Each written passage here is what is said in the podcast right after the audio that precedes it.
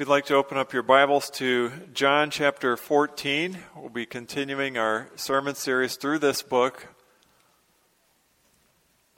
John chapter 14, we're taking just the first six verses of chapter 14, page 901 of the ESV Pew Bibles.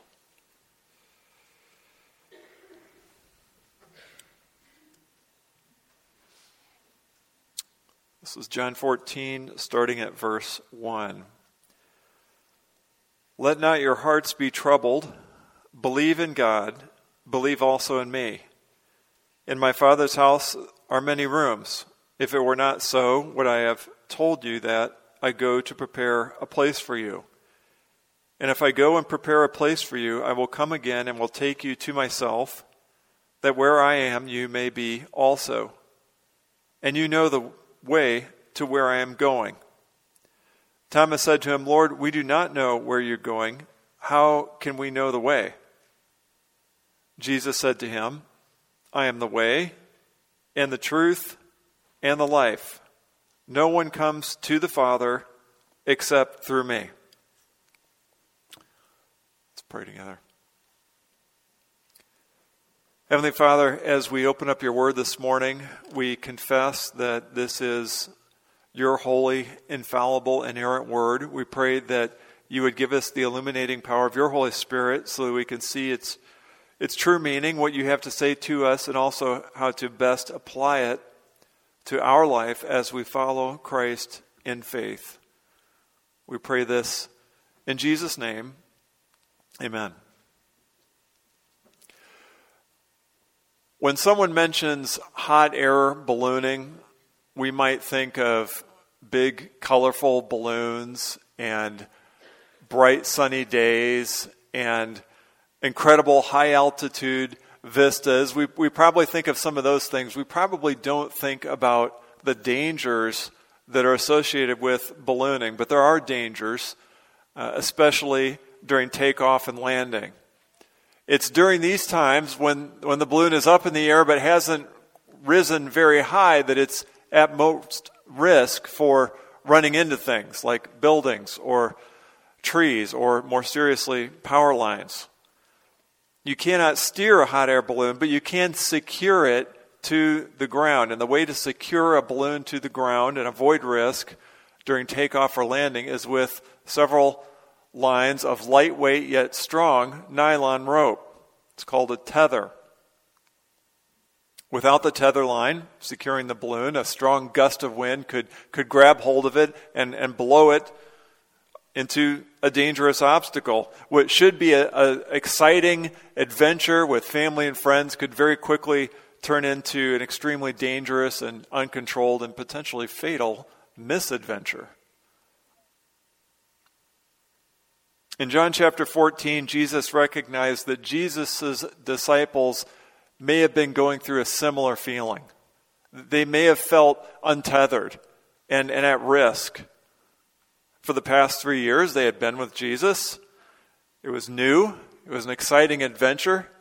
Jesus was taking them to new heights, He was showing them things that they had never seen before. But things were changing fast. There was a betrayer in their midst. And Jesus was saying that he was leaving them, and where he was going, they could not come. It was as if their balloon had suddenly become untethered, and a strong gust of wind was propelling it towards some dangerous power lines.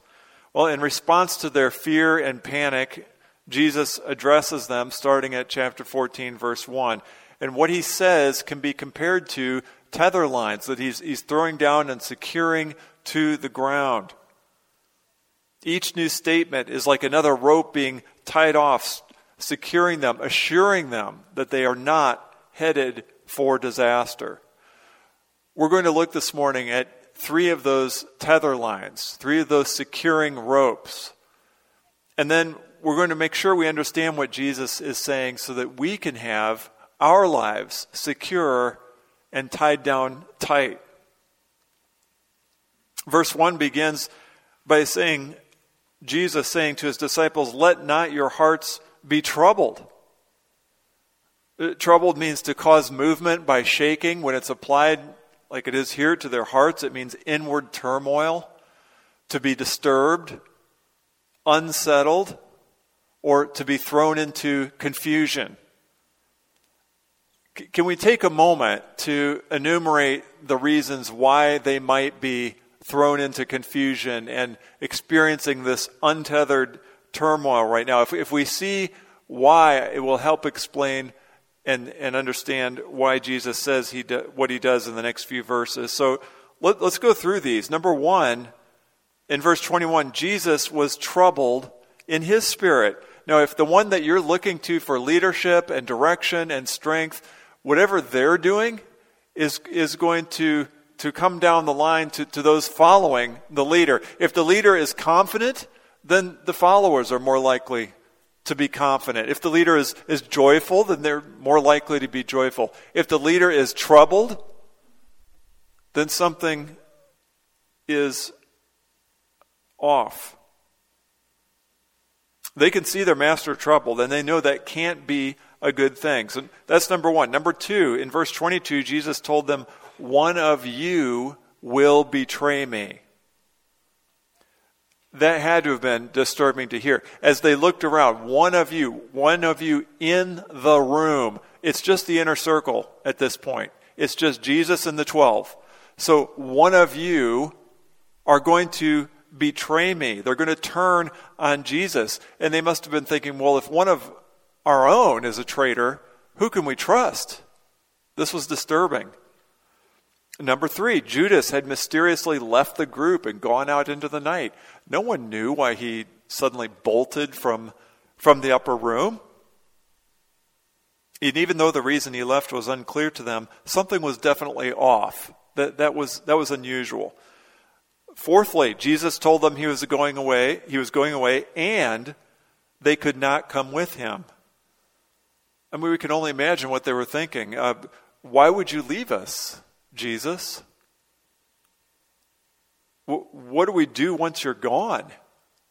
And, and do you realize what we've given up? Do you realize what we've sacrificed to follow you? We've left everything. And, and what? Now we're just dismissed? Is, is this the end?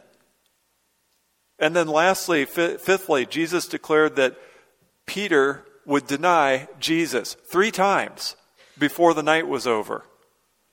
Peter, the leader of the 12, the leader of the 12 disciples, that guy was going to deny Jesus three times before the night was over. They're trying to make sense of this. They, have heard everything, and they've said, now, wait a minute. So there's a betrayer in the midst, and Peter is going to deny it? So there's, there's two betrayers? Or, or what, is, he, is he the betrayer? How, how does this work? When we set these things next to each other, it is easy to see why they're disturbed and in turmoil and unsettled and untethered. How could they not be thrown into confusion if it's, like a, a dark cloud of impending doom has hovered over them and ready to strike them with a bolt of lightning at any moment? All anchor points have been severed. They're floating around in the air, they're blowing with the wind. Everything seems to be unraveling and very quickly. They become untethered.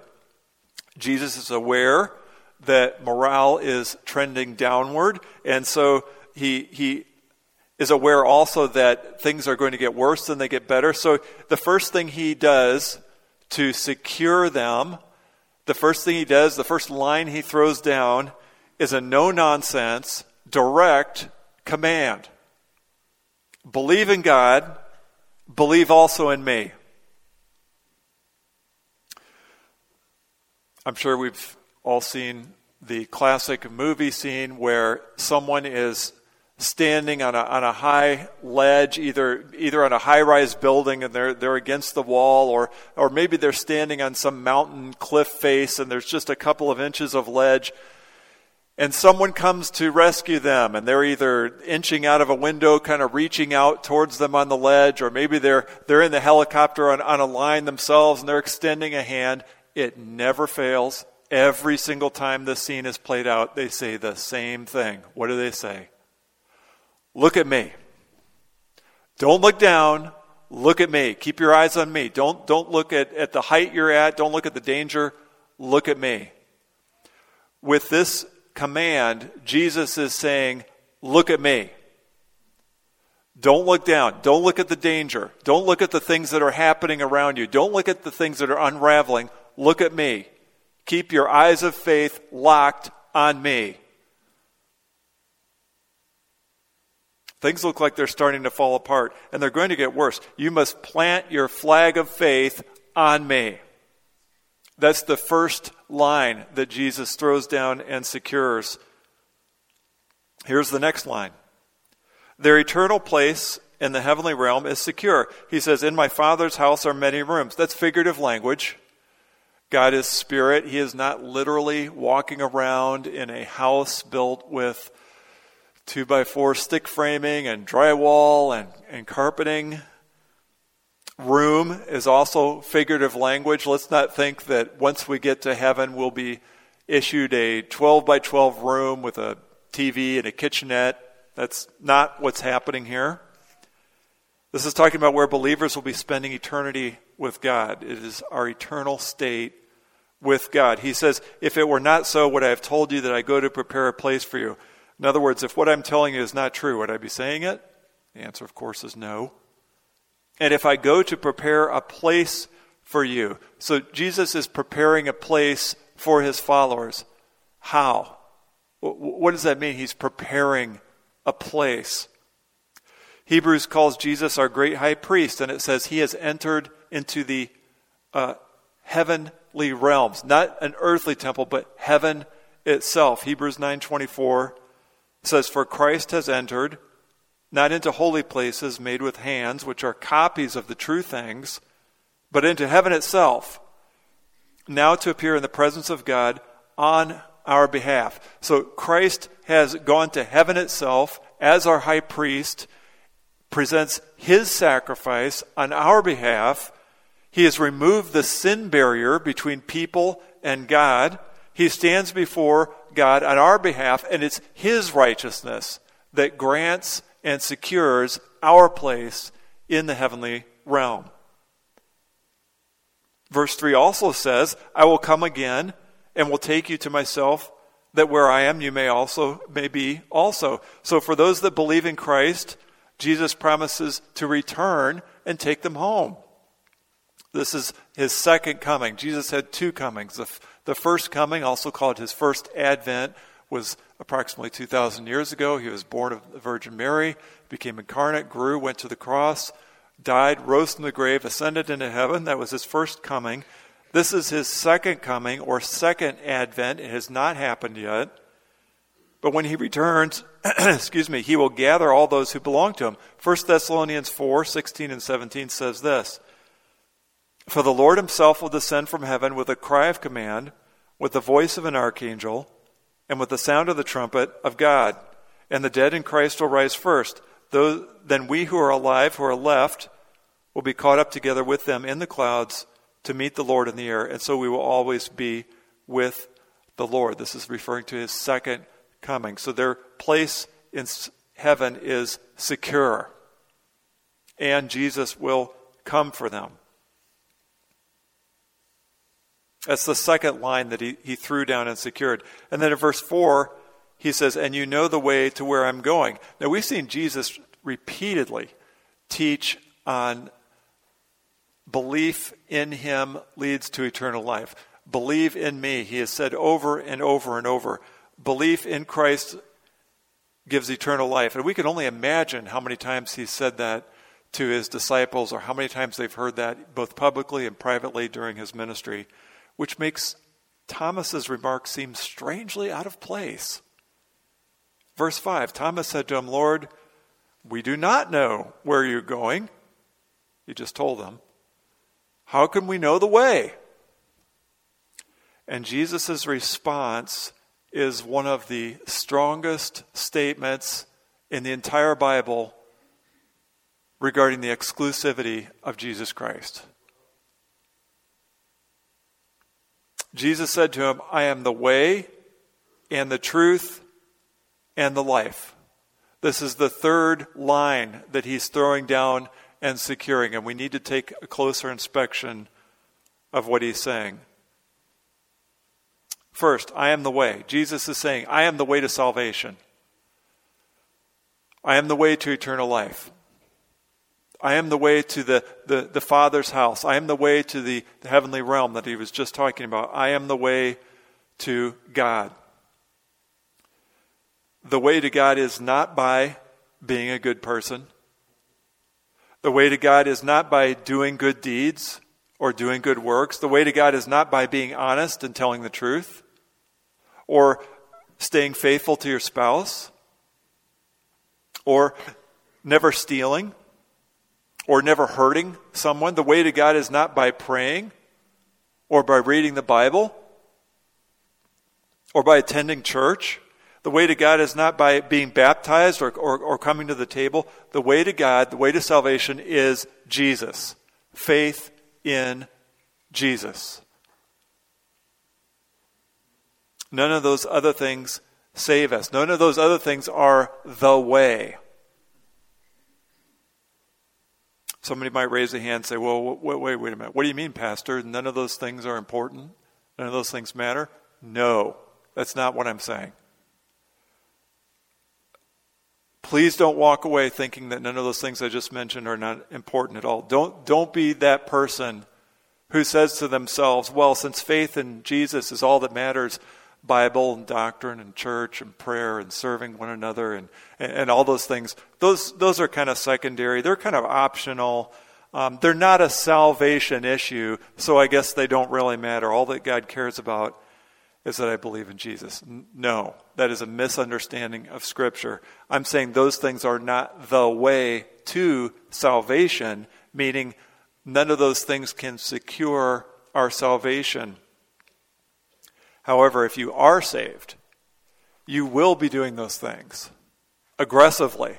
In fact, they're so important that if it, they are absent in your life, if those things are not happening, then you should question your salvation. That's how important they are.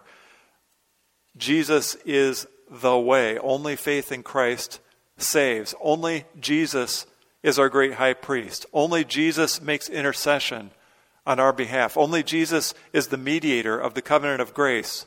Only Jesus completed the cross work. Only Jesus made atonement for our sins. Only Jesus rose from the grave and ascended into heaven. That is why Jesus can say, I am the way and the truth. What's the opposite of truth? Lie, yeah. The opposite of truth is lies.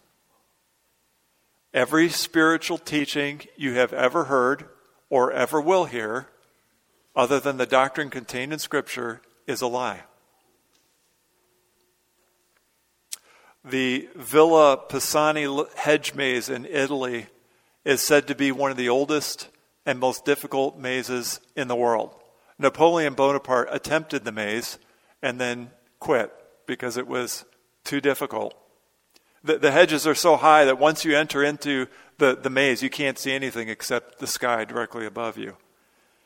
But in the center of the maze is a strong stone tower. It's very tall. And the, the design is set up so that whoever's on that strong, tall stone tower has a commanding view of the entire hedge maze and can direct those that are in the maze towards its exit if they need help. Jesus is our strong tower. He stands above all things. He has a commanding view of the entire universe and everything in it, across all time, across all space. His actions are completely true. Everything he says is true. Jesus is the truth. So if we want truth, we must look to Jesus standing in the center on top of the, of the strong, tall tower. If we want truth, we must look to his voice. But to really make this illustration work, we need to add another element. If we're in the maze and Jesus is at the center of the maze with a commanding view of, of everything and the truth to guide us out, then our enemy, Satan, appears also within the maze and says the opposite of everything that Jesus is telling us. Jesus is truth, Satan is lie. He's there shouting, giving misdirection. If Jesus says, go forward, Satan says, go back. If Jesus says turn right, he says turn left. And, and just like there is a, uh, a correct decision in every maze juncture, for example, if you're walking through the maze and you come to a T, there are only two choices there. One of them is going to take you outside the maze, the other one is going to take you deeper in the maze. There's only, there's only two ways to go. It's the same thing when it comes to the big questions of life. Where do we come from? Jesus says, Turn right. Adam and Eve were created by God. You are made in his image. Satan says, Turn left. You evolved. Out of the goo into the zoo, that was you. You're, you're just a random mass of biological cells. You have no meaning. There's nothing to you. You have no inherent worth. Why are we here? Jesus says, Turn right. We are here to glorify God. Satan says, Turn left. You're here to do whatever you want to do. Don't let anybody tell you how to run your life. Where are we headed? Jesus says, turn right, an eternity in either heaven or hell. Satan says, turn left, because it doesn't really matter. This is all there is. We get one shot. And when it's over, that's it. It's just lights out. It doesn't matter. It doesn't matter where we're headed, we're headed nowhere. Jesus is the truth. There's Jesus, and then there's everything else. Jesus is the true Savior. Jesus is the true Holy One of God. Jesus is the true Redeemer that the Old Testament prophets spoke of. He is the true sacrifice that the Old Testament sacrifices could only point to and foreshadow. Jesus said, I am the way and the truth and the life. What's the opposite of life? Death. Death. Jesus is saying that He alone is able to bring someone from spiritual death to spiritual life. He alone grants eternal life to those who turn to Him in repentance and belief. And He's also saying that apart from Him, there is no life. The opposite is true as well. The, the, the, the converse is, is true as well. He's saying those that do not turn to me in repentance belief remain in their sins. They remain in death, and eternal death, and spiritual death. Jesus promises to grant eternal life to all who turn to him, no matter how great their sin is. No one can out sin God. No one can sin so much that, that God is unable to, to save them. Abraham was a liar. Moses killed an Egyptian and hid him in the sand. David committed adultery and then murdered to cover it up. Paul hated Christ. He hated the church. He persecuted the church violently. And yet God saved them all. God saves sinners like you and me, and He grants them eternal life. But it is conditional. This eternal life that Jesus Christ offers is conditional. It's not universal, it's not automatic. No one can just assume they're saved assume that things are going to be okay. No, look at this the second half of verse 6. No one comes to the Father except through me. There is no other means of salvation. There's no other provision from God for salvation. He has given us one way to be made right with Him. He's not given multiple ways, He's not given three ways or even two ways. There's one way that we are to be made right with Him, and that is through faith in Jesus Christ. Again, somebody might raise a hand. Well, what about all the other world religions? Don't we all kind of worship the same God? No, we don't. We don't worship the same God. All other world religions, all other belief systems are false religions, false belief systems with false teachers. They do not save.